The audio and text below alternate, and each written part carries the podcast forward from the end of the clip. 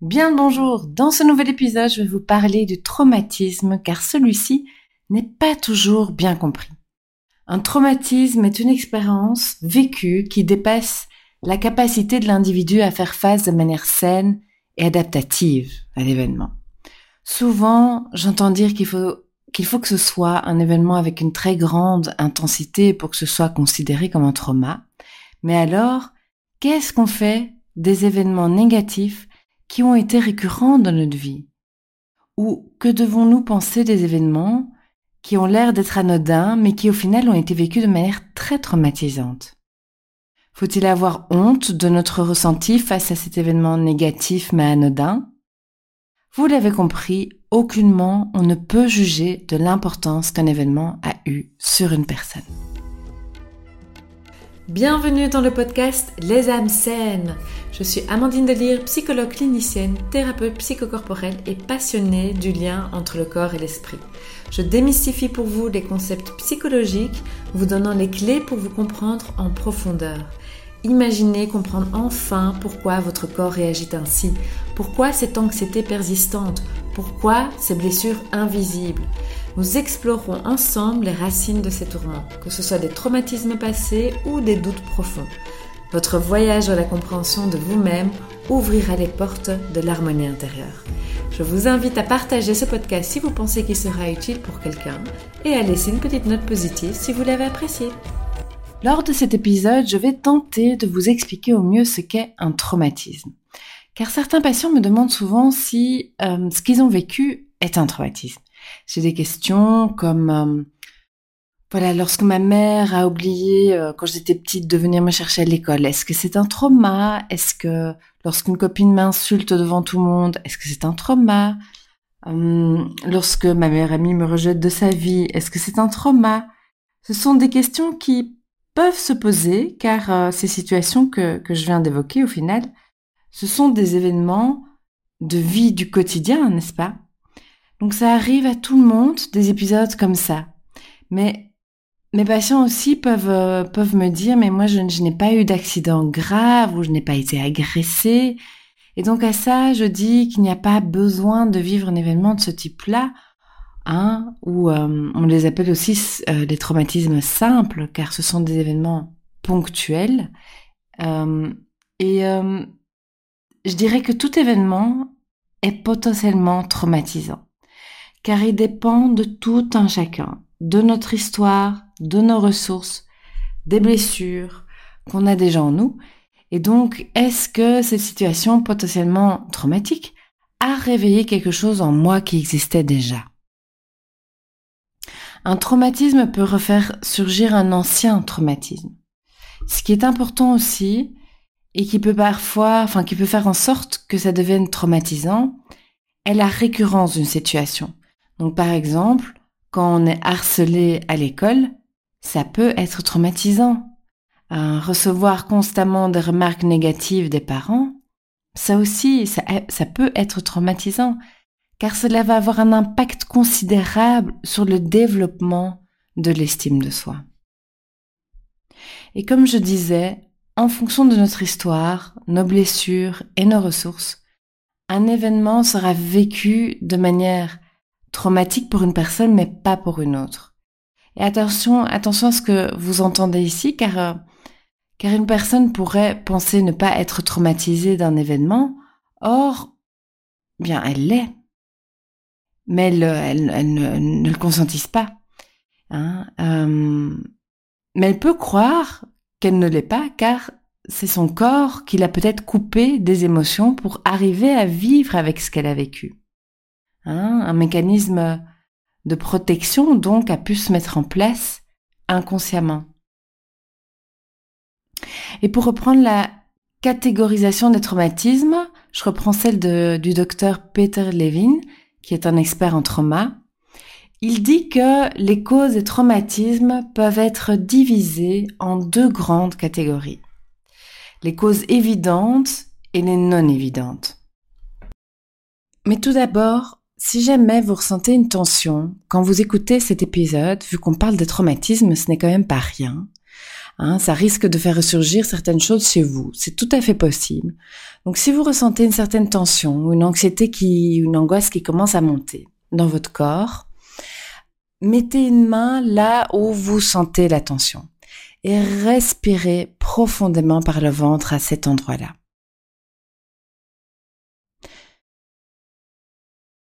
Et alors je reviens aux causes et on va commencer avec les causes évidentes. Donc dans cette liste-ci, on retrouve la guerre, les abus émotionnels graves, physiques ou sexuels pendant l'enfance, la négligence, la trahison ou l'abandon pendant l'enfance, l'expérience de la violence ou le fait d'en être témoin. Et aussi le viol, les blessures et les maladies invalidantes.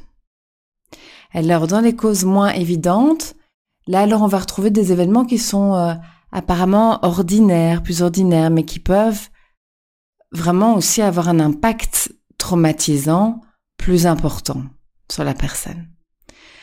Ici, les causes moins évidentes sont par exemple les chutes et autres blessures mineures, surtout chez les enfants et les personnes âgées, les maladies, surtout lorsqu'il y a une forte fièvre ou un empoisonnement accidentel. Se retrouver seul, hein, surtout pour, pour les enfants en bas âge et, les bébés, ou lorsqu'un enfant doit être immobilisé pendant une longue période, hein, donc par exemple quand il s'est cassé, euh, cassé un bras ou une jambe et qu'il doit porter un plâtre. L'exposition à une forte chaleur ou un froid, surtout à nouveau chez les enfants et les bébés les bruits forts et soudains également, hein, chez les enfants et les bébés surtout, mais aussi les actes médicaux et dentaires invasifs, surtout si l'enfant ici a été attaché ou anesthésié. Mais également des examens gynécologiques peuvent être très mal vécus, hein, ça on en parle beaucoup maintenant, et même si on sait que pour la plupart du temps c'est pour notre bien, euh, les accidents automobiles, mineurs, type accrochage, peuvent aussi être traumatisants et surtout lorsqu'il y a le coup du lapin. Puis, on en vit de plus en plus souvent hein, des catastrophes naturelles, tremblements de terre, des ouragans, des tornades, des incendies, des inondations. Et justement là, lorsque je fais, euh, je suis en train d'enregistrer cet épisode, eh ben il y a une forte tempête dehors. Et puis n'oublions pas le stress de l'accouchement. Ici, autant pour la mère que pour le bébé, euh, voilà, ça peut être vécu de manière traumatique. Euh, bien. Alors, je vous invite vraiment à écouter votre corps là. Qu'est-ce qu'il vous dit? Que ressentez-vous en écoutant tout ça? Car il y a voilà quand même pas mal de situations que je vous ai évoquées. Peut-être que vous en avez vécu une ou deux ou même plusieurs. Peut-être pas du tout. Hein bien, évidemment. Et donc si votre corps ne vous dit rien, mais tant mieux. Mais si vous sentez une tension ou une angoisse qui monte, posez la main à cet endroit et respirez donc profondément par le ventre avec l'expiration qui est plus longue que l'inspiration. Et quand vous inspirez, vous gonflez le ventre et quand vous expirez, vous rentrez le ventre. Vous pouvez mettre l'épisode sur pause hein, si, euh, si vous voulez, hein, pour vous donner le temps de respirer. Et vous pouvez, vous pouvez aussi, et vous pouvez aussi vous imaginer, un autre petit exercice, vous imaginez dans un lieu sûr où vous vous sentez calme et en sécurité. Hein, ça peut être un lieu imaginaire ou un lieu que vous connaissez et vous allez vous, vous imaginer et vous allez imaginer donc tout ce que vous voyez, entendez et ressentez d'agréable, tout ce qu'il y a d'agréable autour de vous. Ok? Et vous vous imaginez donc dans ce lieu sûr et vous respirez profondément. D'ailleurs, si vous ressentez une tension dans votre corps, c'est que celui-ci est en train de vous envoyer un message.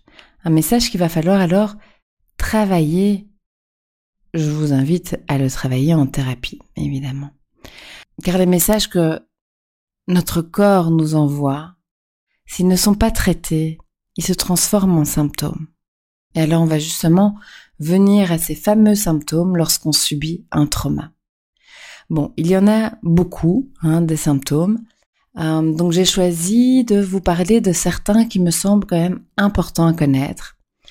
Euh, mais avant toute chose, il est important de reconnaître que chaque individu réagit différemment au traumatisme et que les effets peuvent vraiment varier en intensité et en durée.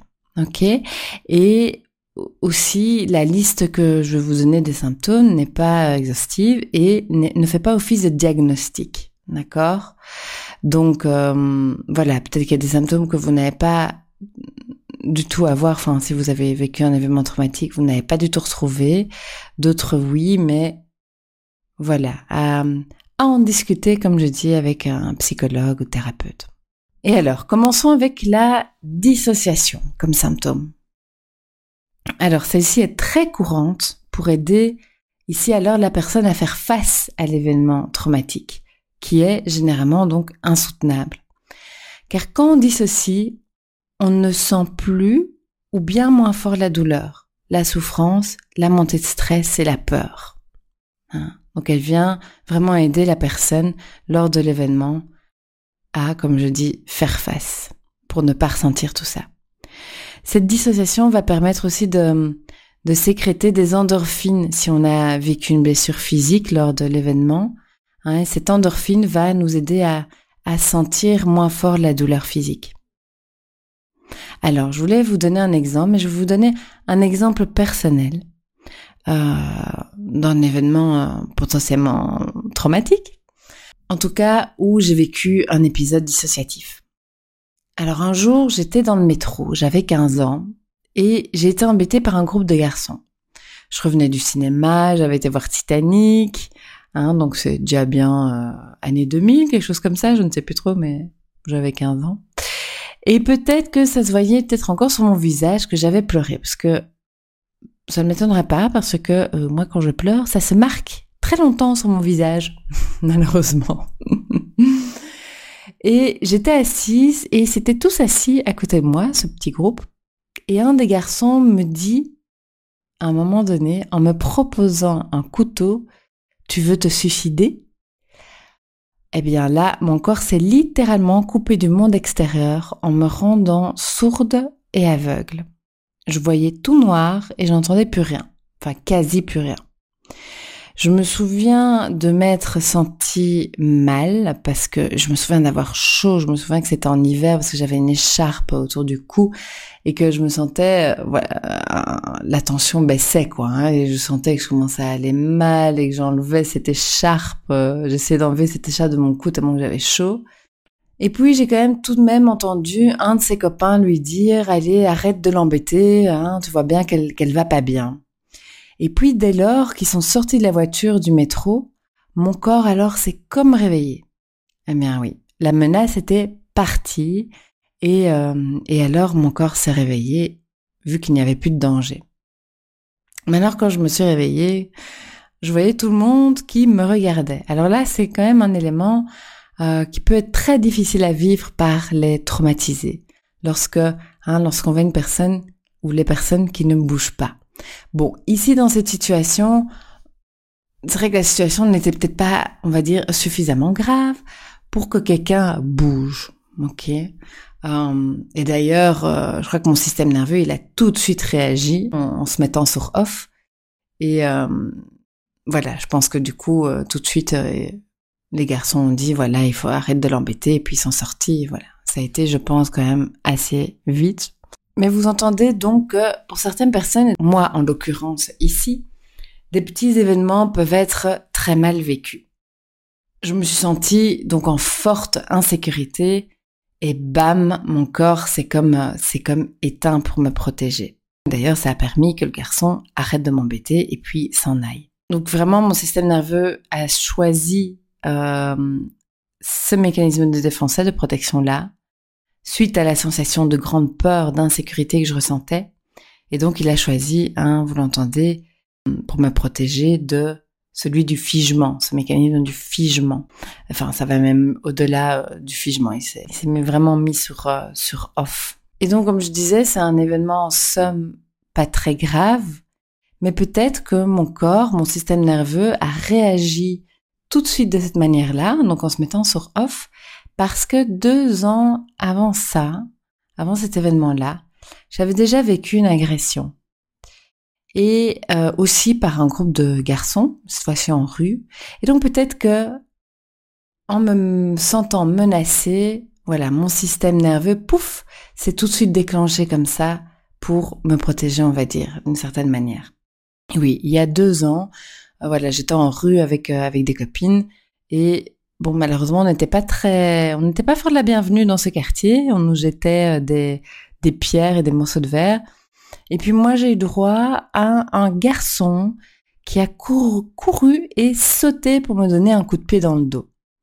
Et donc nous ici, ben, notre système nerveux, il s'est pas figé, hein, parce que là ici, on a vraiment été agressé physiquement, et donc là, comme mécanisme de protection, ben, c'était la fuite évidemment. Hein. donc on a couru vers l'appartement de notre de notre ami.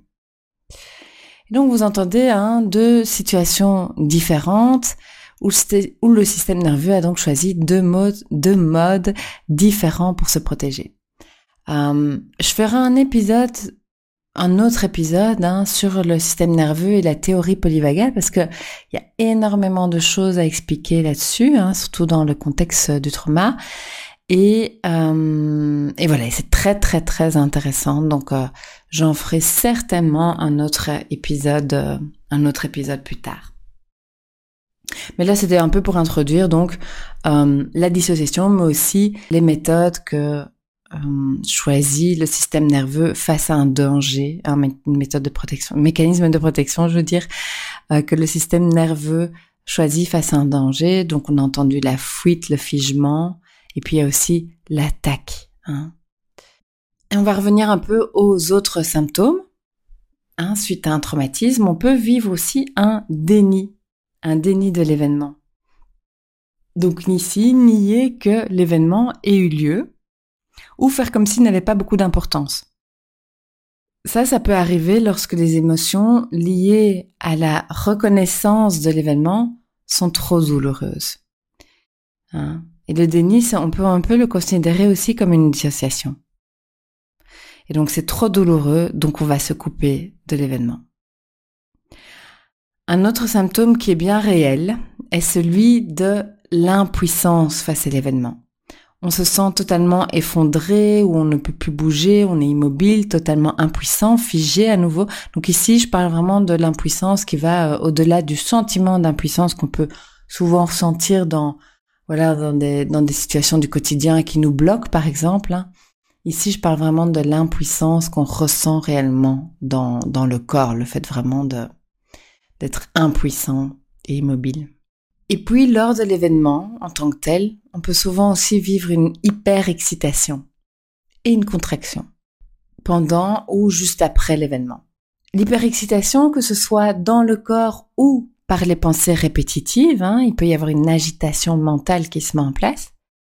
Donc cette hyper-excitation, elle peut atteindre un pic et puis, à un moment donné, si on est dans l'acceptation des pensées, des sensations qu'on est en train de vivre lors de cet événement-là, en les laissant donc s'exprimer naturellement, hein, donc en laissant euh, ces sensations prendre leur chemin naturel, il y a donc d'abord ce pic, puis, mais après elles vont diminuer. Ça va l'hyperexcitation va diminuer et se dissiper petit à petit on peut à ce moment-là, donc quand, elle diminue et se dissipe, hein, on peut à ce moment-là ressentir des vibrations, des tremblements, des secousses, une vague de chaleur peut-être aussi.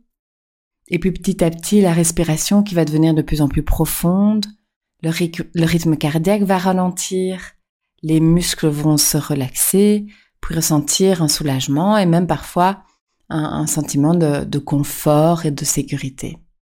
Mais pour cela, donc, comme je disais, il est vraiment important d'être dans l'acceptation de ce qui est en train de se passer dans votre corps, ainsi que les pensées et les émotions, et laisser vraiment faire le processus naturellement.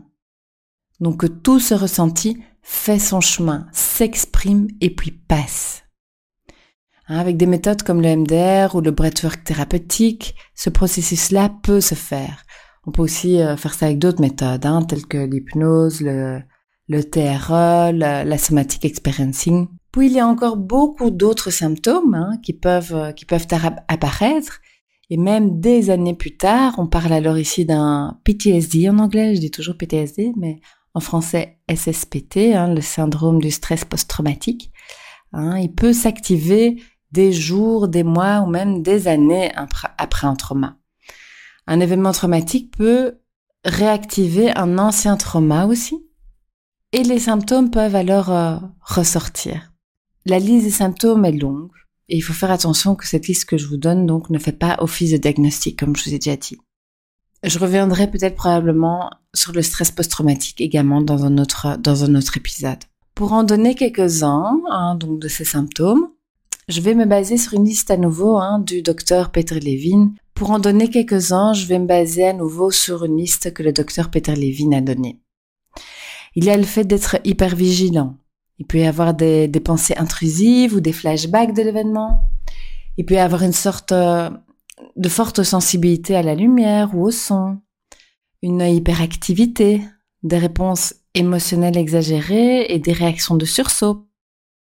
Il peut y avoir des cauchemars ou des, terreurs nocturnes ou d'autres troubles du sommeil. On pouvait avoir aussi des sautes d'humeur soudaines. Euh, c'est pas facile à détecter. Hein. Il peut y avoir aussi de la honte ou un manque d'estime de soi, peut arriver. On arrive à moins bien gérer le stress aussi, par exemple. Et voilà, donc c'est une petite liste de symptômes qui se manifestent pendant ou juste après l'événement. Après, il y a encore toute une longue liste de symptômes qui peuvent euh, qui peuvent apparaître par la suite. Hein, je vais vous en donner quand même quelques-uns parce que je trouve quand même ça quand même c'est important de voilà donner quand même les symptômes qui sont qui sont les plus récurrents hein, que j'entends euh, euh, chez mes euh, chez mes symptômes chez mes patients euh, également. Et comme ça, peut-être que ça peut vous donner euh, la puce à l'oreille si jamais vous vous entendez, vous avez plusieurs de ces symptômes-là, mais d'aller d'aller travailler ça avec un thérapeute. Hein. Et donc, il y a encore d'autres symptômes tels que des attaques de panique, de l'anxiété, des phobies, des absences, des moments de déconnexion, de vide mental, de flou autour de soi, des comportements d'évitement hein, de l'endroit euh, où l'événement a eu lieu, par exemple. Il y a les pertes de mémoire ou de l'amnésie, des comportements addictifs tels que le, la suralimentation, la consommation d'alcool ou de drogue, même le sexe, la peur de mourir, l'automutilation, la perte de croyance, hein, vraiment de croire en quelque chose, et puis l'incapacité d'aimer, de créer des liens avec les autres. Hein, si vous avez écouté mes, mes épisodes précédents, vous savez que c'est tellement important de créer du lien. Je vais m'arrêter là pour les symptômes car il y en a encore d'autres qui peuvent arriver par la suite, mais la liste est quand même longue. Hein.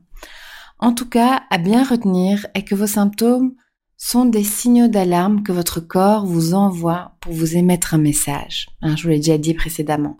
Et c'est en les écoutant et en étant de plus en plus conscient de votre corps et de ces messages que vous pouvez commencer à guérir votre traumatisme. Il ne s'agit maintenant euh, plus de se dire oh par exemple hein, oh j'ai des douleurs chroniques je vais juste aller chez l'ostéopathe ça va me faire du bien puis ça va partir. Ben non. Si c'est chronique c'est que ça va revenir.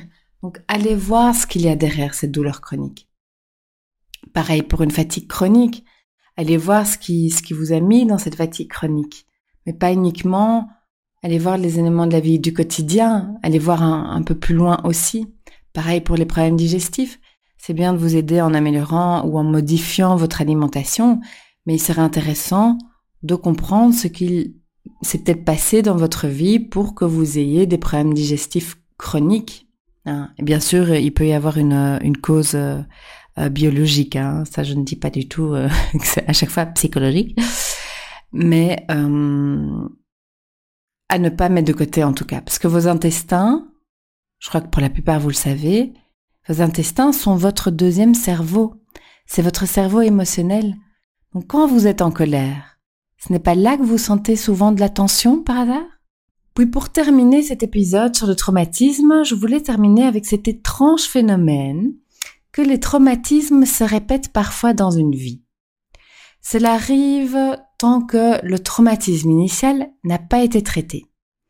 Donc on, continue en fait à répéter des actions qui vont amener à revivre le problème initial.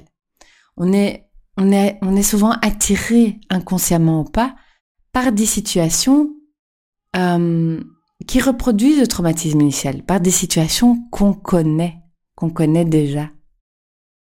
Et on va alors revivre les effets de ce traumatisme initial par des symptômes physiques ou avec des interactions avec notre environnement qu'on a donc déjà vécu euh, dans le passé.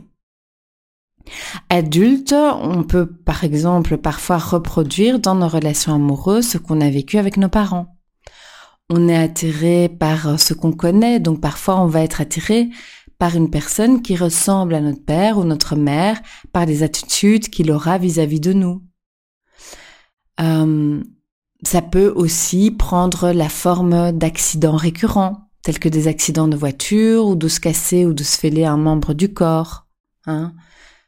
Pourquoi est-ce qu'on se casse souvent euh, la cheville, par exemple? Comment ça se fait que euh, je me tape à chaque fois des accidents de voiture? Qu'est-ce que ces événements récurrents-là reproduisent comme traumatisme initial? Parfois c'est très évident, mais parfois pas du tout. Donc n'hésitez pas en parler avec un thérapeute si vous êtes dans, dans un cas comme, euh, comme, euh, comme ceci hein, et que ça, vous, euh, que ça vous questionne.